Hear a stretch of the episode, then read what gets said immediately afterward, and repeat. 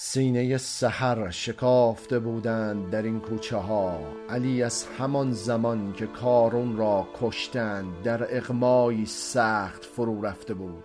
محمد حکیمی را بر بالای سر اموزاد آورد و حکیم گفت شاید که علی دیگر از این اغما برنخیزد. زمانی که حکیم می‌رفت از محمد پرسید کارونی که علی زیر لب می‌گوید کجاست؟ محمد گفت کارون نام پسرکی است که دیشب در این کوچه ها به خون نشست. حکیم با تعجب گفت آنچه که علی در اغما می‌گوید نام کس نیست نام جایی است.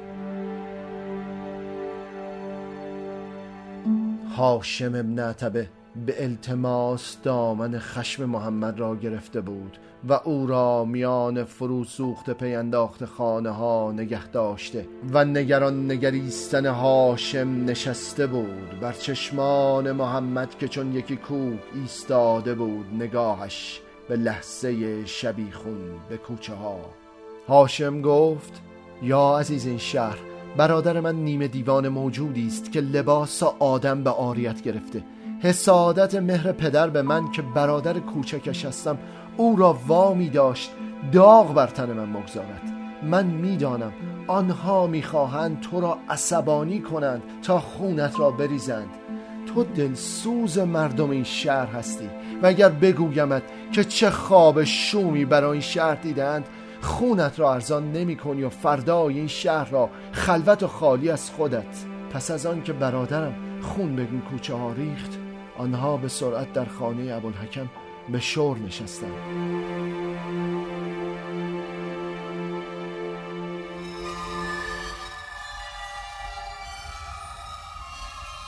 گفتمت ای پسر کمی خود نگهدار باش. هی سربازان ما را با خودت به کوچه ها نبر خون مردمان نریز. این را عتبه گفت. چه می‌گویی پدر؟ یعنی برادر من نمی‌تواند گهکایی به کوچه ها برود و چند نفری را بکشد؟ این را هند در پاسخ به پدرش گفت. ابوالحکم انگشت اشاره از حفره بینی بیرون آورد و قرولند کنان گفت بالاخره ما حاکمان این مردم هستیم و باید خونشان را بریزیم. حال اگر هر روز نمیریزیم بر سرشان منت داریم. ولی کم کمش باید هفته یک بار یا لاقل ما یک بار خون بریزیم نمی شود که. سلاطین سامان دیگر مردمانشان را در تیزابه می اندازند یا آنان را در میدان تماشایشان به به کباب می کنند و می سوزانند ما خداوندگار این مردم هستیم. این دلیلی روشن است برای اینکه چرا آنها را می کشیم آخ آخ روزگار تلخی شده است اگر حواسمان نباشد فردا همین مردم ما را به توضیح می‌گیرند که چرا چند نفر کشتیم یا می‌خواهیم بکشیم. آقا من می‌گویم اصلا کسی را نکشیم. این را امیه از گوشه مجلس به اعتراض گفت. من با ریختن خون کسی مشکلی ندارم که شمشیر مرد عرب همیشه باید به خون تازه مردمان آغشته باشد و شب از خشک خونه هایی که ریخته به قلاف ننشیند. ولی آخر اگر می‌کشی آنگونه به کشک خونخواهی برای خون ریخته بر نخیزد حال این پسرک کم خرد من محمد را به خونخواهی کوچه ای بر علیه ما کرده. خب برادر محمد را هم میکشتی. ولید پاسخ داد. خواهر. محمد آنجا نبود. چه می‌گویید شماها؟ می‌خواهید برادرزاده مرا هم بکشید؟ آن وقت من به خونخواهی و باید چه کسی را بکشم؟ این را ابو سفیان گفت. خب باید برادرزادت را جمع کنی پسر مرا عصبانی نکند. دفلک می‌خواست منت بر سر دخترکی جنگ زده بگذارد. او را به یک روز به حریم کابینش بیاورد. ببین چه علم شنگقا که راه انداختند. آن زمان که سرباز از من گرفتی به تو گفتم پسر اگر از خون من عتبه هستی با کسی که به سر کین و جنگ میفتی باید خونش را بریزی. آن زمان که سربازت را به پسرت می‌دادی حتم آنقدر خشخاش کشیده بودی که تو را تصور آمده می‌توانی خون نواده عبد مناف بریزی. این را ابو سفیان با عصبانیت گفت. به جای اینکه رگ و ریشت را به رخ من بکشی ابو سفیان بگو ببینم دلیل گشتن برادرزادت با شاعری که یک بیت شعر به ارادت ما نگفته یا که حتی به مجلس چاکری شاعران عرب نیامده چیست؟ حال تو مثلا عرب هستی ابو سفیان؟ نه تو عرب هستی که جدت پشکل میسوزان. سیای سوخت روغنش را بر ریش می نشان و ابهت ابروهایش می کرد تا سرخی موی ریشش که به ریشه رومیان می‌رسد را پنهان کند. ببین چه روزگاری شده. پسرت ولید که دیگر همان پهن و پشکل سوختن به ریشش نمیمالد. با همین پخمگی سرخ مویش به کوچه ها می رود می‌خواهد خون نواده ابن مناف را بریزد. ولید پسر تو با ریش قرمز و چشمان آبی رومیش به چشم سیاه عربی نواده عبد مناف نگاه می کند و از خونریزی عرب می گوید چه دانه درشتی ها می آید پسرت؟ هند با عصبانیت بر سر ابو سفیان فریاد شد. اگر چشم آبی نبود تا هر شب غرق چه چیز می شدی و ریش و ریشه عربیت را می انداختی عبدالعزب عبدالمطلب گفت من نمی‌خواهم پسرم زنی پدر مرده در کابین داشته باشد و با سر به سر گذاشتم با محمد مخالفم. اما می‌دانم فتنه ای در راه است. دیروز در کوچه کسی را شلاق می‌زدم. مردم درشت درشت نگاهم می‌کردند. امیه ریغ رویش را جمع کرد و گفت درشت درشت نگاه می‌کنند برای اینکه مالشان زیاد آمده. چون خری که در آخر زیاد کاه به خیکش ببندی سیر شدن لگت می‌زنند.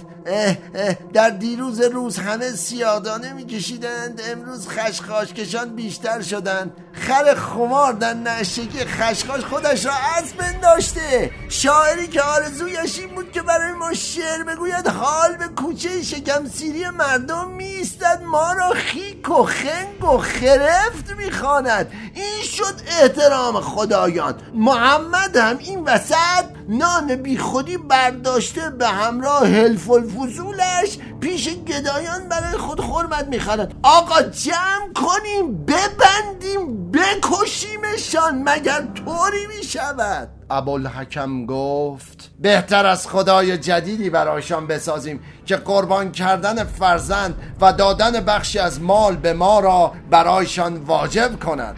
ابو سفیان در حال خندیدن پی حرف ابوالحکم را گرفت. آن وقت نمی‌گویند ما هم باید فرزندانمان را قربان این خدا کنیم؟ ناگهان.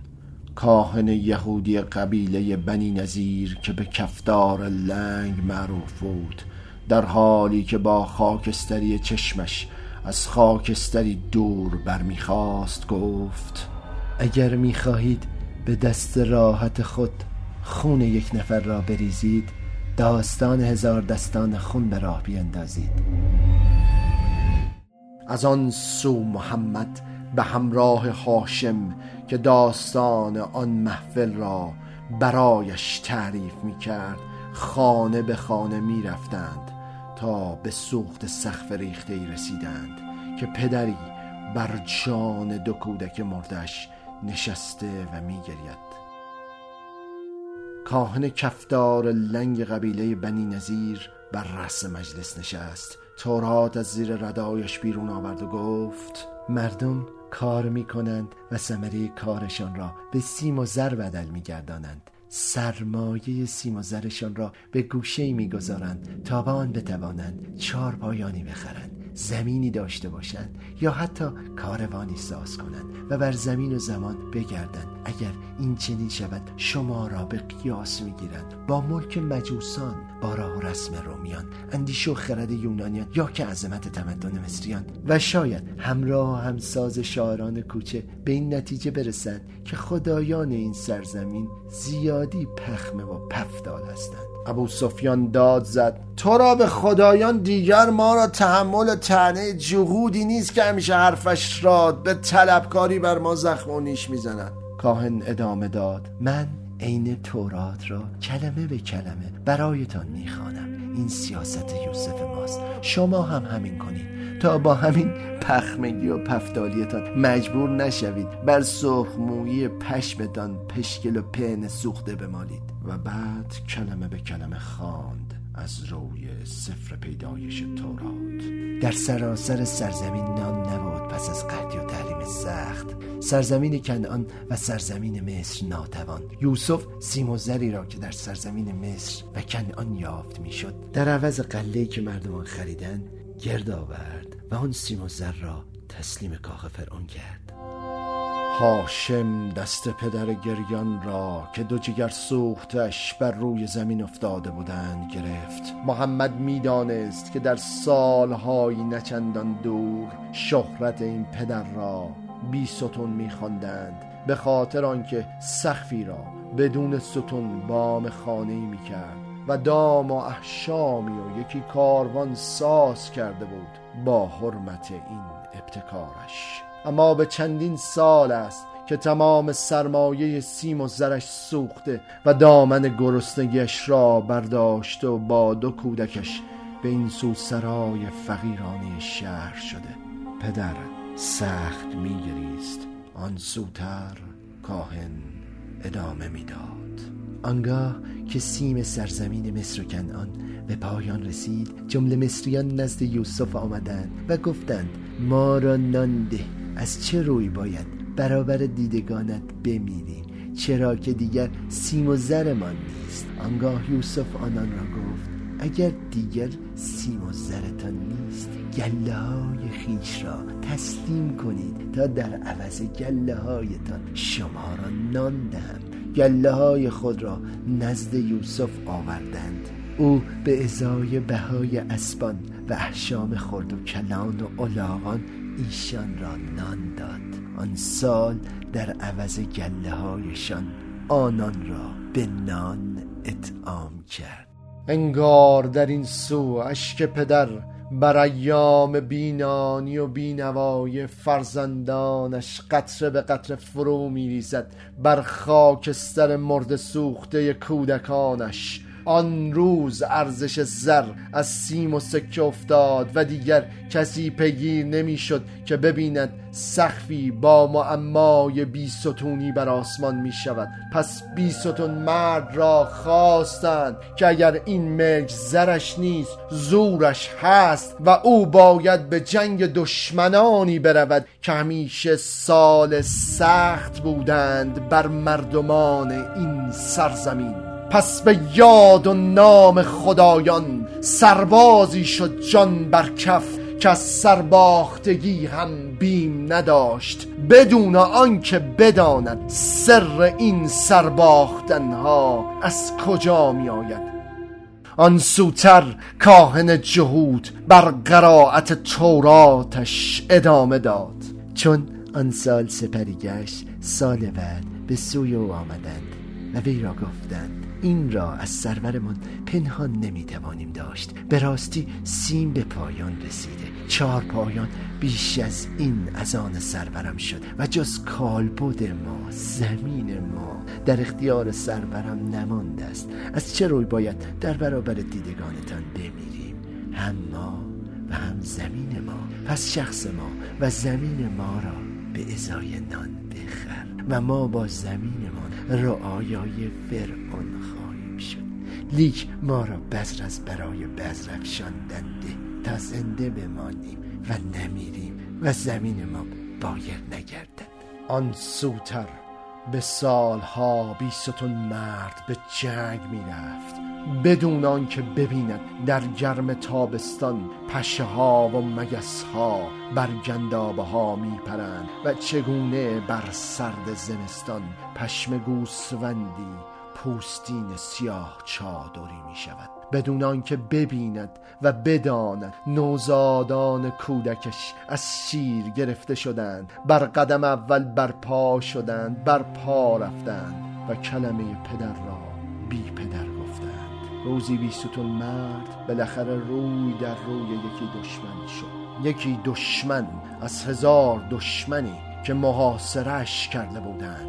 آن زمان شروع شد هزار دستان داستان بیستون که برای حفظ جانش و سرنباختنش باید هر سر سربازی که به سمتش میآید را قطع کند. پس با شمشیرش سر می‌زد و سر می‌زد. تا سرآخر دید یکی مرد که سیاه چشمش چون چشم او بود و حتی طرز تراز کردن تراشیدن ریش سیاهش نیز همچون او. این دو سرآخر موی هم گرفتند سر هم را بر گل و لای کوبیدند و در آب خفگی فرو کردند. آن زمان که بیستون سران مرد دشمن را در آب فرو کرده بود آنی چشمان مرد برایش آبی شد و ریشهایش از پنریز اسبان سرخ. اما همین که سرباز آخر سرباخت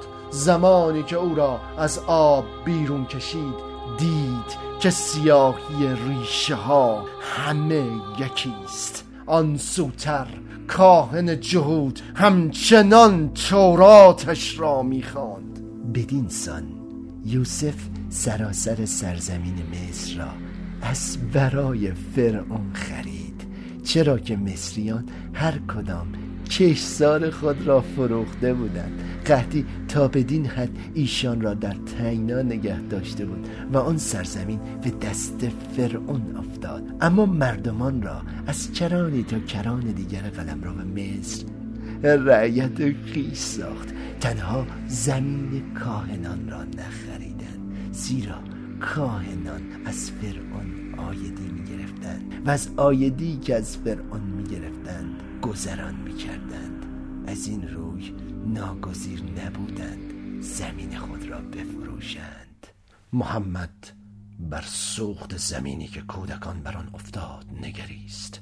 این تاریک تنگر به سوختن آتش سیاه نشده بود با زخم و زیلهایش گواهی می‌داد که هر شب پدر از جنون جنگ فکر می‌کرد. فرزندانش سربازان آخرند. با چشمانی شبیه او که باید سرشان را به هوای خفه کردن به گل و لجن میدان نبرد بر زمین سخت خانه بکوبد. پدر که ندیده بود کودکش را چگونه از شیر گرفتند چگونه بر قدم اول برپا شده؟ یا که بر پا رفتنش چگونه اولین بار کلمه پدر را در بی پدری گفته است؟ پدری که نان نداشت به فرزندانش بده و با دامن فقرش به این سو آمده بود چه ابتکار غریبی است.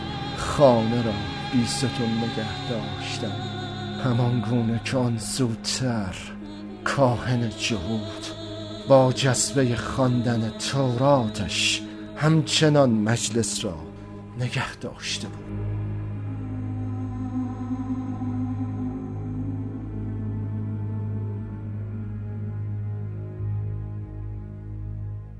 سپس یوسف قوم را گفت پس اکنون شما را با زمینتان بهر فرعون خریدم. اینک این بذر از برای شما تا زمین های خیش را بذرفشانی کنید. لیک باید پنج یک محصول را به فرعون دهید و چهار سهم دیگر از آن شما خواهد بود. تنها زمین کاهنان از آن فرعون نیست. توراتش را بست کاهن جو بر جایش جابجا جا شد و گفت اگر مردمان بر سر راه رفتنتان مزاحم آمدند و می‌خواهید جانشان را به سادگی فود کردن یکی شعله بر شعم شب کوچه ای خاموش کنید فاصله زر و زور خودتان را تا می‌توانید با مردم بیشتر کنید. بهترین چیز که زر مردمان از سکه میاندازد نان از تنورشان گرسنگی بر شکمهایشان و عقلهایشان را به یخما می‌برد. جنگ است. پس جنگی ساز کنید تا مردمان سازگارتر شوند با شمایان. و به خاطر پشت کشته کشتار بزرگ بر یکی کشته بر کوچه ای بر شما خورده نگیرند. ابو سفیان گفت با کجا بجنگیم؟ کاهن پاسخ داد با قبیله ما بجنگید. به بهانه آنکه می‌خواهید زر سکه هایتان و سرزمین از کف رفتهتان را از جهود باز پس گیرید ابوالحکم پرسید اگر همه تان را به جنگ کشتیم چه؟ آن وقت جهودی باقی نمیماند که. جهود باقی میماند به جنگ. که اگر جنگی نباشد جهودی هم نیست. و این ختم کلام کاهن بر مجلس بود که هاشم را بران داشت. به پیش محمد بیاید و خبر جنگی قریب الوقوع را بدهد و به او بگوید باید مراقب باشد تا یاران حلف الفصول را هزینه بلحوثی اشراف نکند. اما اینک ذهن هاشم درگیر مردی شده بود که کودکان سوختش را پیش پایش داشت. آن زمان که صدای جیغ و داد و چکاچک شمشیرها در کوچه شنیده شده است مرد فکر کرده جنگی است در همسایگی که اگرچه به خانه او نیامده اما به آنی جنونش او را واداشته که کودکانش را دشمن بگیرد و بکشد. پس هاشم بر گوش محمد به نجوا گفت حد این پدر فرزندان خود را کشته. محمد نگاهی به صورت مهربان هاشم کرد و گفت هرگز هرگز پدری فرزندان خود را نمی کشد این خون بر دامن برادر توست. همچون شنای دیشب صدها قواس بر خون کار. به نام خدای بخشنده مهربان پس وای بر کسانی که کتاب با دستهای خود می نویسند سپس می‌گویند این از جانب خداست تا بدان بهای ناچیزی به دست دارند پس وای بر ایشان و از آنچه دستهایشان نوشته و وای بر ایشان از آنچه که از این راه به دست می آورند آیه 79 سوره بقره.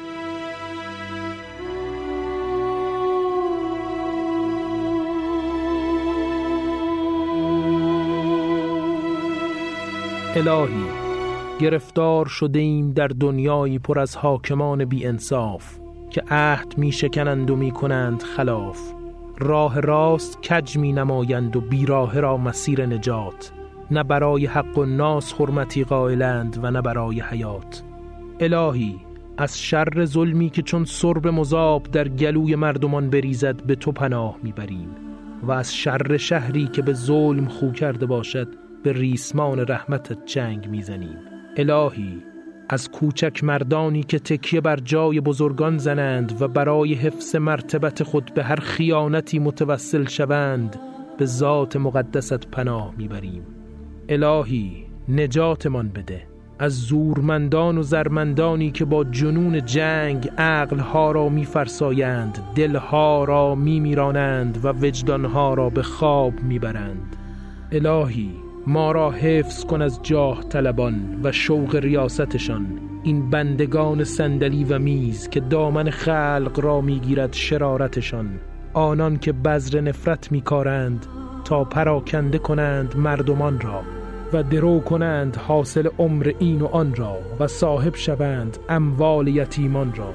الهی دوشهای این زمین زیر بار این ظلم سنگین شکست است و ببین که بندگانت چه غمگین از کنار هم میگذرند خاموش و سرد و بیتنین تنهای تنها میآیند و می‌روند.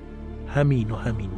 الهی یارمان باش که ظلم را به خاک افکنیم این جهان را از ستم پاک کنیم و پیش از آن که به تفرق ریشه انسان برکنند دست یاری به دست هم دهیم و ریشه فساد برکنیم.